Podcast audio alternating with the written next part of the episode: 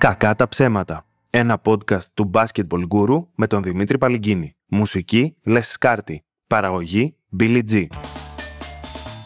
Φίλοι μου καλοί και αγαπημένοι, σκύλοι μου, γάτι μου, καλώς ήρθατε σε άλλο ένα επεισόδιο της σειράς Κακά τα ψέματα από τον Basketball Guru και από τον Δημήτρη Παλυγκίνη. Σήμερα βρίσκομαι σε μια τραγική κατάσταση. Μιλάμε, είναι Κυριακή πρωί, μεσημέρι πλέον, την ώρα που γράφω αυτό το επεισόδιο. Έχω ξυπνήσει από το πρωί και πονάω όλος σε όλη την πλάτη. Όλη μου η σπονδυλική στήλη είναι, δεν μπορώ να σας εξηγήσω πόσο πολύ πονάω.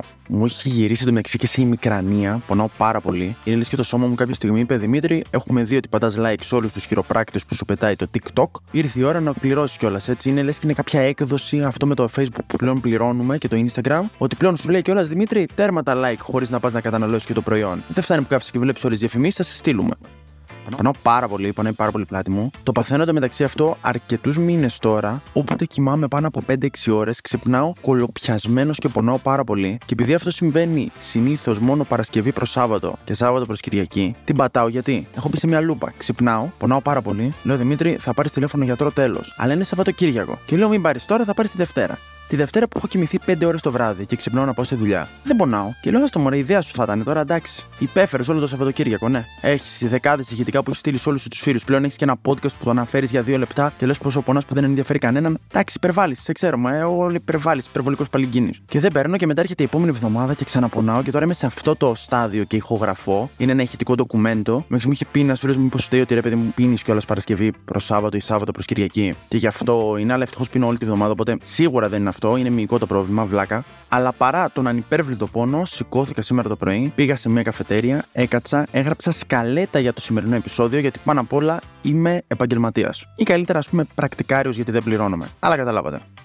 Εν τω μεταξύ, η σημερινή μέρα ξεκίνησε φω στραβά. Γιατί για άλλη μια φορά στη ζωή μου ο καπιταλισμός απέτυχε και με απογοήτευσε. Γιατί ξυπνάω εκεί πέρα κατά τις 12-11, σηκώνω να πάω να πάρω ένα καφέ από Coffee Island που έχει κάτω από το σπίτι μου. Και παιδιά πηγαίνω και οι τύποι, επειδή είναι Κυριακή, έχουν κλείσει να ξεκουραστούν. Και λέω, παιδιά, δεν πάμε μπροστά έτσι. Και πήρα από ένα άλλο μαγαζί που ευτυχώς δεν σέβεται τόσο πολύ τους εργαζόμενους και την ανάγκη τους για ξεκούραση. Και γύρισα σπίτι και ξεκίνησε έτσι στραβά η μέρα μου. Πήρα τον καφέ, λέω Δημήτρη, δεν θα κάτσεις εδώ πέρα έτσι να σε πονάει πλάτη σου, κάνε κάτι. Πάω στην καφετέρια να γράψω το επεισόδιο και σκεφτόμουν όπως έπεινα τον καφέ μου και πήγαινα στην καφετέρια να πιω καφέ και να γράψω, ότι μήπως το έχω παρακάνει λίγο με τους καφέδες. Φοβάμαι ότι ίσως λίγο το έχω παρακάνει. Δεν το κατάλαβα βάσει νούμερου. Πίνω, ας πούμε, 5 καφέδες τη μέρα περίπου. Αλλά το κατάλαβα αυτή την Τρίτη. Έπαιρνα καφέ. Έχετε πάθει ποτέ να παίρνετε συνήθως από ένα μαγαζί κάτι; Α πούμε, καφέ από ένα συγκεκριμένο, από ένα συγκεκριμένο καφέ. Και κάποια στιγμή στη ζωή σας, ή κάποια μέρα, ή κάποια φάση, να πάρετε καφέ από κάποιο κοντινό και να αγχώνεστε ότι μπορεί να σας δουν από αυτό που παίρνετε συνήθως και να σας θυμώσουν ή να τους προδώσει. Δεν μιλάμε για εργαζόμενους, έτσι. Δεν βγάζουν κάποιο ιδιαίτερο κέρδος συνήθως από σένα. Απλά σε χαιρετάνε το πρωί και σου φτιάχνουν τον καφέ σου.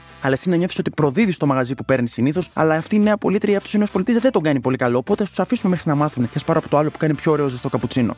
Λοιπόν, εγώ παιδιά πλέον κάνω το ακριβώς αντίθετο από αυτή τη βδομάδα ξεκινώντας. Παίρνω επίτηδες από διαφορετικά μαγαζιά καφέ, γιατί μου έκανε intervention ο μπαρίστα στα Coffee Island. Τώρα το μπαρίστα μου φάνηκε πολύ extravagant και ότι χάνε λίγο, αλλά είπα πριν intervention, αλλά παιδιά μου έκανε όντως intervention ο άνθρωπος, γιατί πάω να πάρω τον τέταρτο καφέ της μέρας και μου λέει ρε Δημήτρη, πολλού καφέδες δεν πίνεις. Και νιώσα φουλά άσχημα και πλέον πηγαίνω σε διαφορετικά μαγαζιά, σπάω το τέτοιο. Ε, σε λίγο καιρό θα λέω και ξέρεις, αυτό δεν είναι για μένα, ένα, ένα με ζάχαρη, ένα μέτριο. Πώς το πίνει έτσι, με ζάχαρη μέσα. Πώς το πίνει αυτό το καφέ, δεν πάω καταλάβω πραγματικά. Ή το άλλο που κάνω σταθερά σαν κόλπο είναι ότι παίρνω δύο καφέδες, που είναι ο ένας καπουτσίνο μέτριος και ο άλλος φρέντο καπουτσίνο μέτριο. Και παίρνω και τα δύο, απλά να φαίνεται ότι είμαι διαφορετικός, ξέρω εγώ, δεν είναι ο ίδιος. Ή κάνω κόλπα, λέω στο ένα βάλτε και κανέλα. Είχε και μαραθώνιο αυτό το σουκού. Οι true hardcore fans του κακά τα ψέματα από πέρυσι θυμούνται πόσο συχαίνομαι το μαραθώνιο. Πραγματικά τον συχαίνομαι το μαραθώνιο. Ε, για όποιον δεν ξέρει, ο λόγος που τον συχαίνομαι είναι γιατί μου φαίνεται πολύ αστείο το ότι μαζεύουμε αθλητές από όλο τον κόσμο να τρέξουν την απόσταση που τρέξει ο Φιδιπίδη και πέθανε για να τιμήσουμε τη μνήμη του. Ενώ ταυτόχρονα χορεύουν οι Σαΐα Ματιάμπα, τρώμε κανένα παιδάκια, παίζει μουσική, ενώ Θέμη Γιώργαντας παρουσιάζει. Και γι' αυτό το λόγο μου φαίνεται λίγο γελίος ο θεσμός του μαραθωνίου. Μου φαίνεται ότι δεν τιμάμε τη μνήμη του Φιδιπίδη, χέζουμε στον τάφο του. Και κάθε χρόνο απλά έρχεται και επιβεβαιώνεται αυτό. Φέτος διάβασα άρθρο στον Καζέτα σήμερα το πρωί. Διαβάζω άρθρο στον Καζέτα. Εθίωπα ολοκλήρωσε τον κλασικό μαραθώνιο ξυπόλυτο. Λες και με παπούτσι το κάνουμε εγώ και εσύ, ξέρω εγώ. Θα μου πεις τώρα Δημήτρη, ξεκίνα να τρέξει 43 χιλιόμετρα και σου πω φίλε μισό λεπτό βάζω παπούτσια και έφυγα. Γιατί με τις παντόφλες, με τις παντόφλες δεν το βγάζω. Με τις παντόφλες στα 20 χιλιόμετρα αρχίζουν και κουράζομαι. Με πονάνε τα πέλματα. Ένας μπάρμπας έτρεχε με μια στολή αρχαίου Έλληνα πολεμιστή οπλίτη. Ένας άλλος ντυμένος μπανάνα. Υπάρχει πάντα αυτός ο γραφικός. Πάντα, πάντα, πάντα κάθε χρόνο υπάρχει αυτός ο καβλάντας που τρέχει και τρώει και σουβλάκι παράλληλα. Πω πω man είσαι τόσο cool έτσι, wow. Είναι κάτι τύποι με φέτες. Οι κοιλιακοί τους έχουν κοιλιακή. Η γάμπα τους έχει γάμπα. Αλλά κρατάνε και ένα σουβλάκι καλαμάκι, ξέρω και προχωράνε και είναι σε φάση. Είμαι cool εγώ έτσι. Τα κάνω όλα. Ένας άλλος έτρεχε κρατώντας ένα κουτάβι. Θέατρο παραλόγου, δεν δε βγάζει νόημα. Σκεφτόμουν ότι ο μόνος μάγκας, πραγματικός μάγκας, στην περίπτωση του μαραθωνίου, είναι ο πρώτος που τερμάτισε και κέρδισε, ο Σπύρος Λούης. Δεν ξέρω πόσοι ξέρουν ή πόσοι δεν ξέρουν την ιστορία. Ο Σπύρος Λούης είναι ένας τυπάς, νομίζω, τσοπάνης, ο οποίος όταν γίνανε οι πρώτοι Ολυμπιακοί στην Ελλάδα, το 1890 πόσο, είδε τους αθλητές που ετοιμάζονταν για το μαραθώνιο και τρέχανε, τους λένε παιδιά που τι κάνετε, του λένε ετοιμαζόμαστε για το μαραθώνιο, λέει Α, ωραία, θα τρέξω κι εγώ. Και έτρεξε και κέρδισε. Υπάρχει τώρα και αυτή η φήμη και ο αστικό μύθος ότι ο Σπύρος Λούις έκοβε δρόμο μέσα από τα χωράφια, ότι τον κουβαλάγανε στην πλάτη τους άλλοι και όλα αυτά. Αλλά να πούμε κάτι, μαγκιά του ρε φίλε, μαγκιά του. Καταρχάς, είναι και λίγο ντύς και αυτό στο Φιδιπίδη. Γιατί και ο Φιδιπίδη δεν είναι ότι ήθελε να τρέξει ντε και καλά 43 χιλιόμετρα να βγάλει τα βήματα. Δεν είναι ότι είχε πει σήμερα έχω ακόμα 5 χιλιόμετρα να τρέξω, μου το λέει εδώ πέρα το, το Fitbit μου. Οπότε πρέπει να τρέξω άλλα 5 χιλιόμετρα. Όχι. Προσπάθησε να πάει στην Αθήνα όσο πιο γρήγορα γινότανε και χάθηκε σε κάποιο περιφερειακό. Αυτό έγινε. Ο Λούις που έκοψε δρόμο, μάγκας. Καλά δεν έκανε. Και γι' αυτό το λόγο πιστεύω ότι για το Σπύρο Λούι έχουμε φτιάξει ολόκληρο γήπεδο το ΑΚΑ. Εντάξει, βάζουμε στην άκρη λίγο το πώς έχει γίνει το ΑΚΑ, αλλά το έχουμε φτιάξει γήπεδο. Όλε που χάθηκε στην περιφερειακή εδώ, εμείς σου φταίμε ρε φίλε που δεν είχες βάλει καλό GPS. Έχουμε φυσικά και τον Στέφανο Κασελάκη, ο οποίος διώχνει σοριδών μέλη του ΣΥΡΙΖΑ, διώχνει όποιον κινείται περιμετρικά τη Κουμουνδούρου, δεν έχει μείνει κανένας, το οποίο και φέρνει μια ανανέωση, δεν ξέρω τι προσπαθεί να κάνει ή τι θέλει να κάνει ή τι γίνεται εκεί πέρα. Απλά ελπίζω ότι γνωρίζει ότι αυτό το rebuild που προσπαθεί να κάνει και να αδειάσει μεγάλα συμβόλαια δεν έχει κάποιο draft στο τέλος της χρονιάς. Δεν είναι ότι η ομάδα κάνει tanking φέτος, αλλά NBA που γίνεται στην Αμερική και στο τέλος της χρονιάς θα πάρει ένα καλό draft pick. Δεν θα πάρει στο τέλος της χρονιάς τον καλύτερο Εακίτη της χρονιάς του 2023. Καλός, καλά, σπάει μπάλες.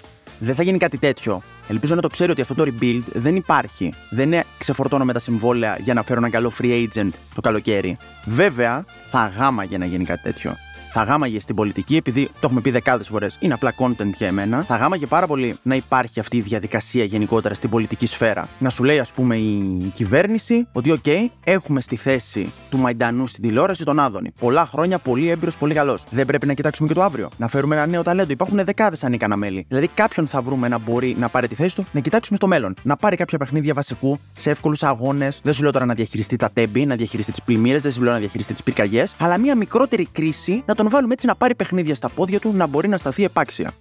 Είχαμε δυστυχώς το πρωί μια ακόμη περίπτωση δολοφονίας κάποιου Ρωμά ανήλικου από την ελληνική αστυνομία. Την ελληνική μας την αστυνομία μας την είχαμε επιβραβεύσει και στο προηγούμενο επεισόδιο που είχαν σκοτώσει το ξύλο μια 16χρονη. Αλλά τώρα πάμε στο next level. Παραμένει το ότι δεν ενδιαφέρει και πολύ κανέναν. Αυτό είναι τα κοινά σημεία, δηλαδή αν πρέπει να βρούμε ένα μοτίβο, ότι εντάξει, μωρέ, Ok, okay. είναι η τρίτη δολοφονία ανήλικου Ρομά μέσα σε πάρα πολύ μικρό διάστημα. Νομίζω μέσα σε ένα διάστημα τριών χρόνων υπάρχει ο Σαμπάνης και ο Φραγκούλης, και τώρα υπάρχει και η τρίτη δολοφονία.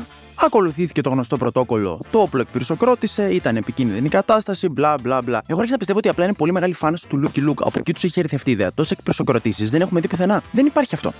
Παθαίνετε καμιά φορά να έχετε δύο πράγματα στο μυαλό σας, να έχετε συνδέσει κάτι με δύο πράγματα στο μυαλό σας; Ας πούμε, έναν άνθρωπο να τον έχετε συνδέσει με δύο ονόματα. Αυτόν τώρα τον λένε ή Κωνσταντίνο ή Μανώλη. Και να σου κάνει πιο πολύ για Κωνσταντίνος, αλλά να ξέρεις ότι πάντα όταν τον λες Κωνσταντίνο κάνεις λάθος και είναι Μανώλης, όπου τον βλέπεις και λες τι μου κάνει αυτός Κωνσταντίνος. Άρα είναι το άλλο. Ναι, είναι Μανώλης. Μανώλη. Δεν ξέρω τώρα αν ακούγομαι εντελώς τρελός, ξέρω εγώ. Σκέφτομαι τη ελληνική αστυνομία αν χρειαστεί ποτέ κάποτε όντως να πυροβολήσει κάποιον. Αυτό θα κάνει. Θα βγάλει το όπλο και θα προσπαθήσει να πυροβολήσει κάπου αλλού, να εκπυροσοκροτήσει και να τον βρει. Ομάδα που κερδίζει δεν αλλάζει γενικότερα. Θα δει λοιπόν γραμμή υπερασπιστικής άμυνας και η ζωή συνεχίζεται έτσι.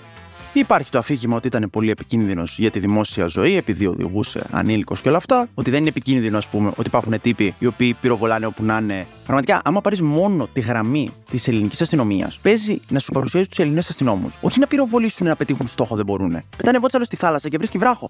Εν τω μεταξύ, αν ήταν τώρα να πυροβολάμε οποιονδήποτε ανήλικο οδηγάει, γιατί είναι επικίνδυνος, παιδιά δεν θα είχαμε κόσμο στην επαρχία. Θα έχει τελειώσει η ζωή στην επαρχία και στα νησιά, δεν θα είχαμε κανέναν. Ποιος θα σερβίρε τους τουρίστες το καλοκαίρι; Τέλο μου φαίνεται πάρα πολύ στενάχωρο. Νιώθω ότι το σημερινό επεισόδιο είναι ντεζαβού. Ξαναγίνεται μαραθώνιος που είχα πει και πέρυσι. Ξαναδολοφονείται κάποιος από την ελληνική αστυνομία. Τα έχουμε πει, νομίζω. Θυμάμαι χαρακτηριστικά να συζητάω για αυτό το επεισόδιο ξανά. Οπότε τι να πω, δεν ξέρω. Επόμενη είδηση. Η Άννα Μαρία Βέλη δεν έκανε στοματικό έρωτα ποτέ από αντίδραση. Μάλιστα. Ναι, κακή κλιμάκωση επεισόδιο, αλλά παιδιά, εντάξει, σας είπα, κάναμε σκαλέτα. Αλλά ok, okay, πονάω κιόλας, δεν είμαι πολύ καλά. Μ' αρέσουν πολύ οι συνεντεύξεις που βάζουν έναν catchy cheesy τίτλο και καλά για να, για να σου τραβήξει το μάτι, που συνήθως το κάνουν με σεξ είτε με κάτι πολύ βαρύγδουπο. Ξέρεις, θα μπορούσα, εγώ σκεφτόμουν ότι στην πρώτη συνέντευξη που θα δώσω, αν δεν έχω τίποτα να πω. Γιατί συνήθως είναι στις συνεντεύξεις που δεν λένε και κάτι τρομερά ουσιαστικό και μετά βάζουν τον cheesy τίτλο για να σε κερδίσουν και να σε κρατήσει μετά το περιεχόμενο του τι μας είπε η Άννα Μαρία Βέλη. Συνήθως είναι το κάνουμε για να πιάσουμε το κλικ και μετά και να μην το ακούσετε παιδιά εμάς κλάιν. Οπότε σκεφτόμουν και εμένα θα ήθελα σε τέτοια συνέντευξη. Κάποια στιγμή το οραματίζομαι ότι δίνω συνέντευξη, δεν ξέρω, στο οποιοδήποτε site. Δεν θέλω να ονομάσω κιόλας για να μην κλείνω πόρτες, έτσι. Και να κλείνει η συνέντευξη με τίτλο Ο Δημήτρης Παλυγκίνη δεν έτρεξε ποτέ μαραθώνιο για ιδεολογικούς λόγους. Ωραία, δεν θα ήταν. Στο σημερινό επεισόδιο, με σκέφτομαι να βάλω τίτλο Μου κάνανε intervention. Το οποίο είναι πολύ δυνατό. Βέβαια, παιδιά, ζούμε και Ελλάδα, πρέπει να προσαρμοστούμε και ότι δεν ξέρω κατά πόσο ο κόσμος γνωρίζει τι συνέβη. Βέβαια, καλύτερα να με γνωρίζει γιατί μετά μέσα λέω μαλακίες. Αλλά δεν ξέρω, θα το σκεφτώ. Θα το σκεφτώ, έχω λίγο χρόνο ακόμα. Είναι Κυριακή απόγευμα. Μέχρι να βγει το επεισόδιο Τρίτη, έχω λίγο χρόνο να το σκεφτώ. Ο καπιταλισμός με απογοήτευσε. Intervention καφετζή, μαραθώνιος, πυροσλούε, καθισελάκη, draft, rebuild. Βάλε κάτι αστείο, Άννα Μαρία Βέλη, Παλιγκίνη, μαραθώνιο. Μια χαρά. Παιδιά, αυτή ήταν η σκαλέτα του σημερινού επεισοδίου. Μ' αρέσει πάρα πολύ να λέω τη λέξη σκαλέτα. Το κάνει πολύ πιο επίσημο και επαγγελματικό στο μυαλό μου αυτό που σας παρουσιάζω. Ενώ σε επίπεδο επεισοδίου είναι ακριβώς όπως όλα τα υπόλοιπα. Απλά τώρα είναι και λίγο πιο επίσημο. Έχω και ένα χαρτί μπροστά μου και διαβάζω και πέντε πράγματα σε bullet points. Δεν ξέρω αν σας άρεσε το επεισόδιο. Στείλτε μου μήνυμα αν θέλετε να το συνεχίσουμε να το κάνουμε σκαλέτα. Παρένθεση, σας ξαναλέω, δεν έχει καμία διαφορά το επεισόδιο. Απλά για να πετύχω έτσι το connection μαζί σας. Επίσης, παιδιά, άμα ξέρετε κανένα καλό χειροπράκτη, στείλτε μου και κατά προτίμηση να είναι φθηνός. Αυτό δεν είναι η βασική μου προτίμηση, αλλά πραγματικά δεν παλεύεται αυτό το πράγμα. Αν κοιτάξει τρίτη που θα βγει το επεισόδιο, θα σκέφτομαι έλα μωρέ, μαλακίες έλεγα, αλλά δεν πειράζει. Μέχρι την επόμενη φορά, να είστε καλά, να με κάνετε follow, να με κάνετε like, ανεβάζω ασταμάτητο κομικό content, να ακολουθείτε τον γκουρού, να είστε προσεκτικοί, να είστε ασφαλείς, να είστε υγιείς, να αγαπάτε τον εαυτό σας. Ήταν άλλο ένα επεισόδιο για τα κακά τα ψέματα από τον Basketball Guru και κυρίως τον Δημήτρη Βαλγίνη. Καλή συνέχεια. Σημείωση του παραγωγού. Έχω πει ότι στον ήχο μπορώ να κάνω μαγικά, αλλά δεν μπορώ να κάνω θαύματα. Οπότε ο Δημήτρης Παλυγκίνης δεσμεύτηκε ότι θα αγοράσει μικρόφωνο για το επόμενο επεισόδιο. Ήταν το «Κακά τα ψέματα». Ένα podcast από τον Basketball Guru με τον Δημήτρη Παλυγκίνη. Μουσική Λεσκάρτη. Παραγωγή Billy G.